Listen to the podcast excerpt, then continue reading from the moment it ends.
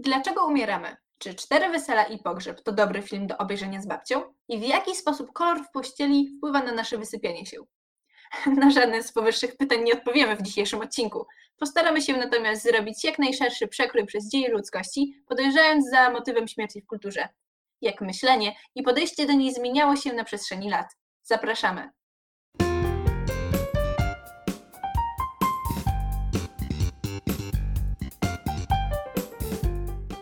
Cześć Paweł. Cześć Zuzia, jak tam? E, dobrze, wiesz, e, myślałam sobie ostatnio o śmierci i mam takie, e, takie poczucie, że mieli do niej bardziej poważne podejście.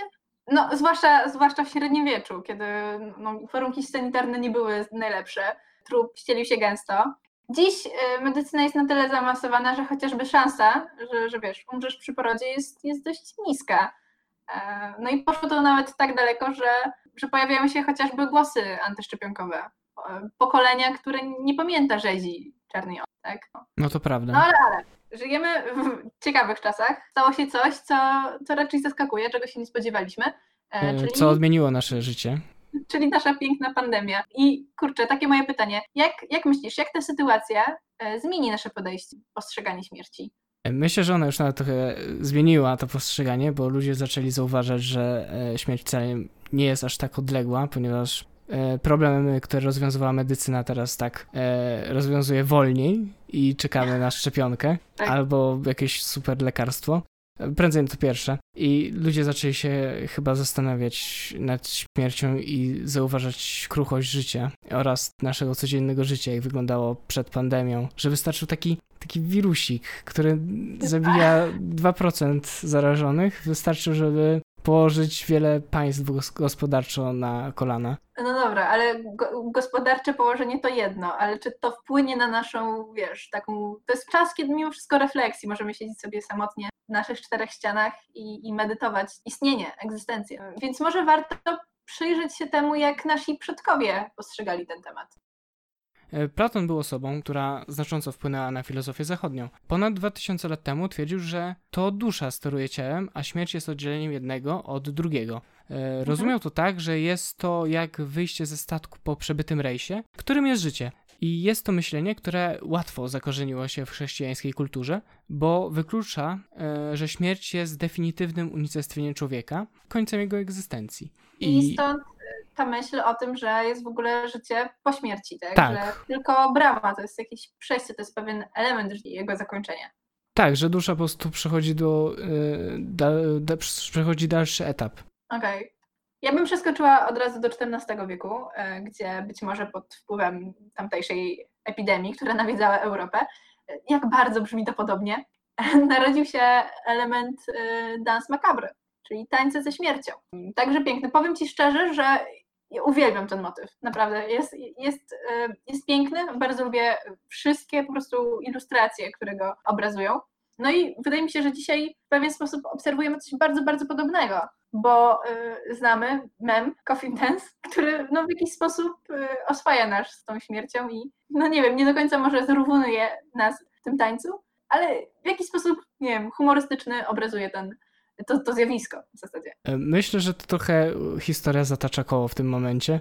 E, w XIV wieku ludzie robią rysunki, gdzie e, szkielety tańczą z ludźmi różnego stanu, z chłopami i królami, obrazujące, że śmierć dotyka każdego, a teraz różne sceny, które kończą się dosyć różnie, są kończone pewnym tańcem ludzi z Gany, z trumną na Błagam, plecach. Ja kocham ten gif, kocham ten gif, absolutnie i e, widziałam nawet tą przeróbkę na właśnie na średniowieczną wersję.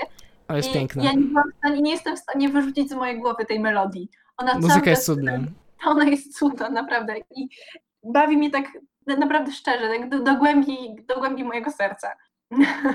No właśnie, ale czy ten mem to na pewno jest, jest zabawny, ale czy to jest dobrze, że bawi nas y, ciężki los wiesz? różnych ludzi, śmierć? E, wiesz, myślałam trochę nad tym i wydaje mi się, że z jednej strony tak, a z drugiej strony nie. Ja, jak zwykle we wszystkim. E, wszystko ma dwie, dwie strony. E, wszystko jest mm. szare, nie ma białego i czarnego. No, no to trochę rasistowskie było. Bardzo.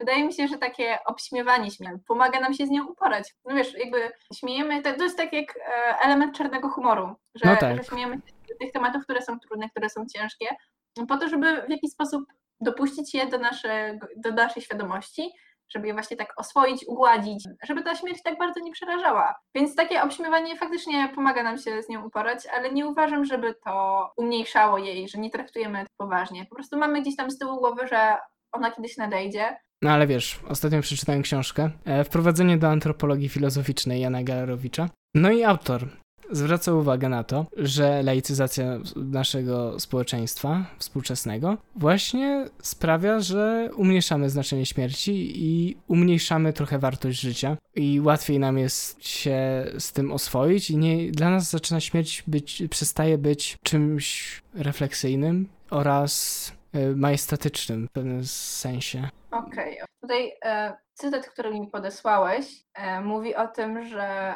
właśnie taka banalizacja śmierci wpływa na banalizację życia. Czyli, że żyjemy przez to banalnie, właśnie bezrefleksyjnie. Też mu mhm. chodziło o hedonizm i konsumpcyjność. Mniejsza re...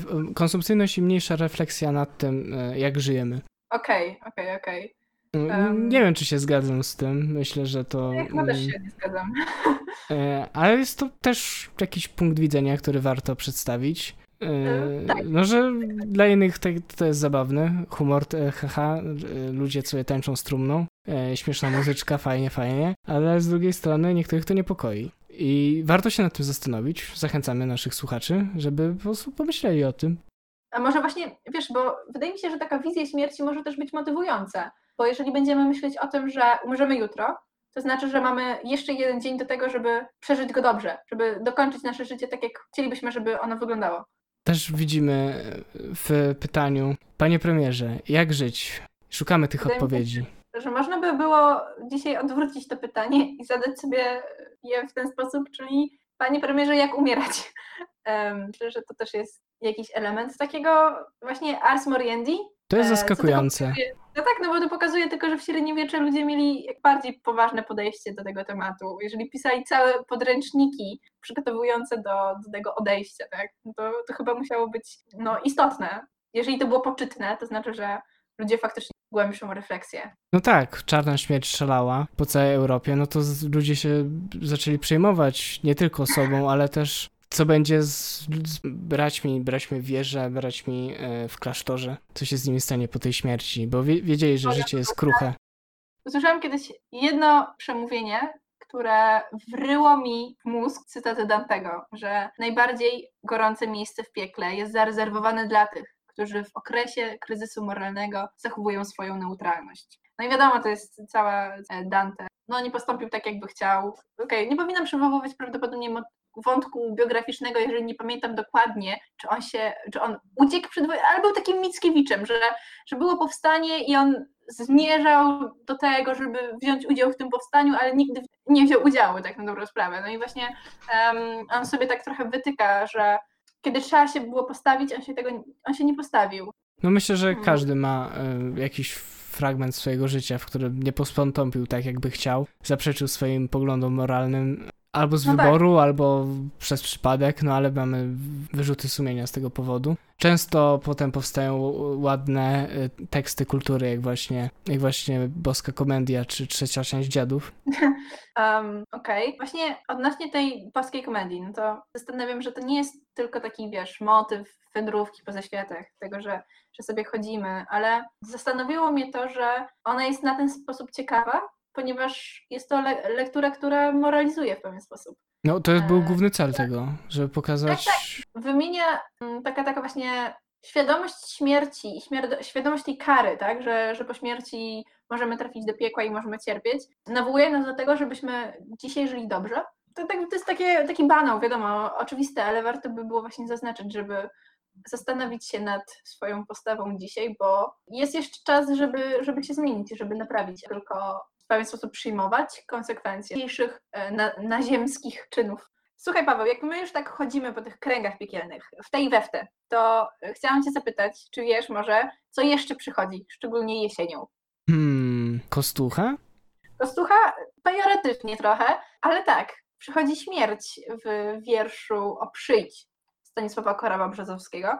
I chyba nie potrzeba powtarzać e, i podkreślać, jak ogromną sympatią darzę wszystkie dekadenckie, modernistyczne utwory, ale ten jest szczególny. Po prostu kocham go, dlatego że w zasadzie aż do końca, do ostatniego wersetu nie wiemy, czy podmiot liryczny wypowiada się o kochance, czy o śmierci. I ten, ta, ta końcówka jest bardzo przewrotna, bo wtedy w ogóle nam się zaburza wszystko, że kurczę. Że chodziło o śmierć. Tak, tak, że w tej szatę lekką, białą, zwiewną pajęczą rzuć na chyba nowe swoje włosy perły rosy. Czyż to nie jest piękne? Czyż to nie, po prostu nie mamy przed oczami naprawdę pięknej, pięknej kobiety, która właśnie idzie po takim po takiej łące, w, ubrana w taki zwiewny strój. Niesamowite, niesamowite.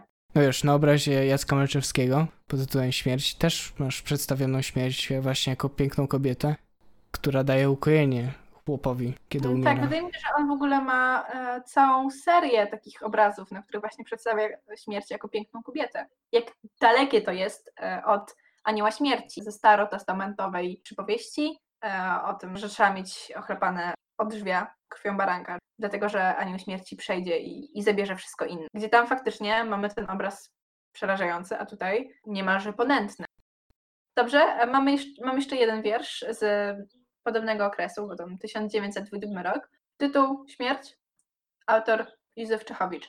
I jak ta śmierć tam jest pokazana? Bo wydaje mi się, że tutaj autor robi zakręt i to wszystko jest wywrócone i pomieszane i, i niejednoznaczne. Mm, Ja uważam, że to jest bardzo ciekawy wiersz, ponieważ można go interpretować na dwa sposoby. Przynajmniej jak ja czytałem, to zauważyłem dwie możliwości. E, No i jedna jest e, dosyć oczywista, że podmiot liryczny wyczuwa obecność śmierci na każdym rogu, e, Mhm. że zawsze gdzieś śmierć jest w naszym otoczeniu, gdzie, zawsze gdzieś czeka w kącie, by zabrać coś z tego świata, na przykład człowieka, kota, psa, czy nawet drzewo, ale również nam towarzyszy w każdym miejscu, gdziekolwiek jesteśmy, w lesie, w domu, w fabryce czy kawiarni. To jest, to, nie wiem, mnie to drzewo tak bardzo przejęło, że tak na, na jakąś, nie wiem, otworzyło mi w głowie takie, takie myślenie, że e, życie przecież jest właśnie w każdej istocie żywej, tak? Rzadko jakoś myślę o drzewach jako o istotach żywych,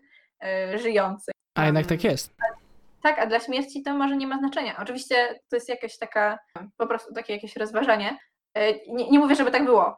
Niech Ale nie, może, bo- może również śmierć, no. nie wiem, zabić kamień, czy na Bo- przykład kamień zniszczony na żwir to nie jest śmierć kamienia, głaza, gła, głazu. em, w ogóle kamienie nie istnieją, są tylko skały, tak tylko chciałam zaznaczyć. Wiem, ale mówię w języku prostego człowieka. Tak, wiem, wiem, ale wydaje mi się, że jak rozważamy biologię, to em, skały znajdują się w materii nieożywionej. To są. No tak, e, a już mówię tutaj o takim filozoficznym myśleniu, czy dobra. Czyli można zabić w, kamień. Tak, tak. Czyli jesteśmy w tym takim myśleniu, że dla śmierci w zasadzie nie ma znaczenia, czy, czy jesteś drzewem, czy jesteś człowiekiem. Sami przeczytajcie ten wiersz. To jest wiersz z pierwszego tomiku poezji e, Józefa Czechowicza pod tytułem Kamień, właśnie. Jakie to przewrotne. Ale wiesz, właśnie e, podoba mi się to, jak on tutaj ujmuje tę śmierć, że ona jest zawsze za ciszą nocną wiatrem. Um, ona jest w zasadzie, właśnie tak jak powiedziałeś, jest cały czas przy nas.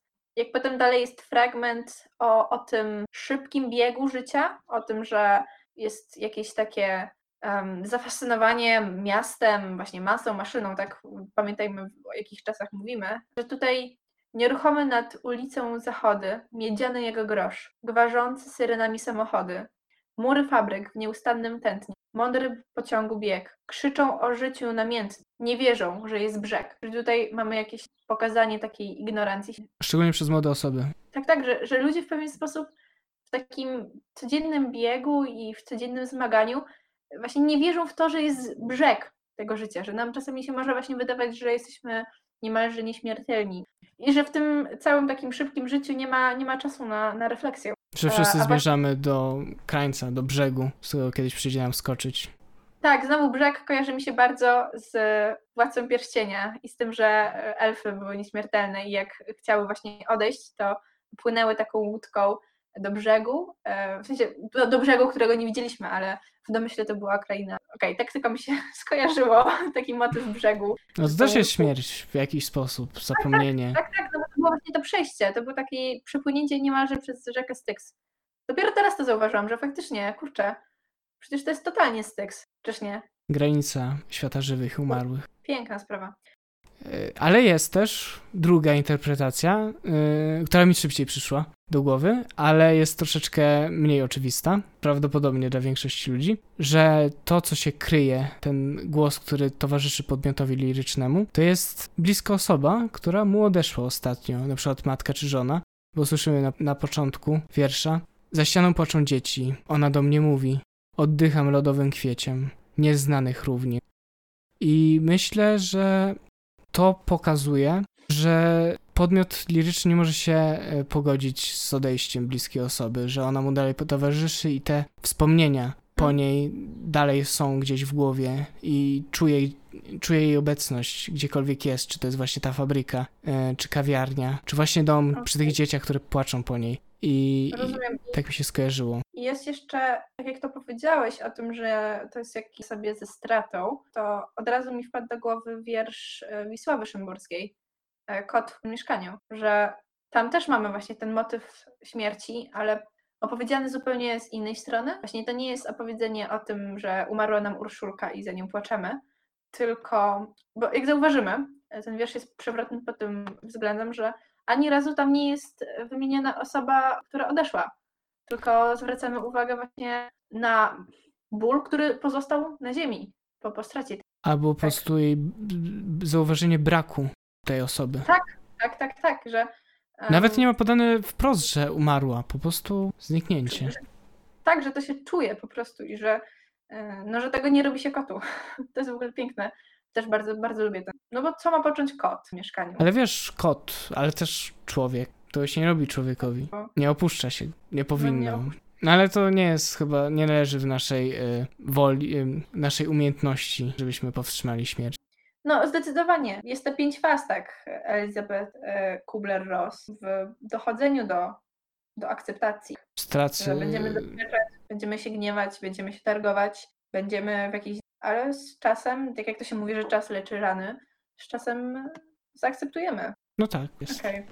I co? Dopływamy do brzegu. Byłem do brzegu, ten odcinek zbliża się do nieuchronnego końca. Nasze życie też zbliża się do końca. W każdym razie, wydaje mi się, że właśnie świadomość tego, że wszyscy kiedyś odejdziemy z tego świata, może być motywująca pod tym względem, że ten dzień może być ostatnim i warto by go przeżyć dobrze, że nie warto się gniewać na kogoś, nie warto się, nie warto iść zawiść, robić sobie wrogów, no bo po co? Można by o tym pomyśleć i, i rozwiązać te problemy już dzisiaj i cieszyć się po prostu życiem, tym, że każdym wdechem, taki wiesz, żyć w takiej afirmacji życia, że to jest piękne. Żyć w zgodzie ze sobą i szukać tego, co nas uszczęśliwia, żebyśmy przeżyli dobrze ten czas, który jest nam dany. I czytajcie poezję, bo poezja jest super. E, jeszcze raz powtórzę, co dzisiaj czytaliśmy, bo może chcesz jeszcze utworów. E, od końca. Wisława Szymborska, Kot w pustym mieszkaniu. Józef Czechowicz, Śmierć. Stanisław Korab-Brzozowski, Oprzyjdź. To są te trzy utwory, które e, możemy dzisiaj polecić. No i co? Brzeg Brzeg. Wszystko, co dobre, szybko się kończy. kończy. Ten odcinek również. Dziękujemy bardzo za uwagę. Dzięki Ci, Paweł, za rozmowę. To była naprawdę dobrze spędzonego czasu. Ja też Ci bardzo dziękuję, Zuziu. Mówili do Was Paweł Świeżbiński I Zuzanna Frydrych.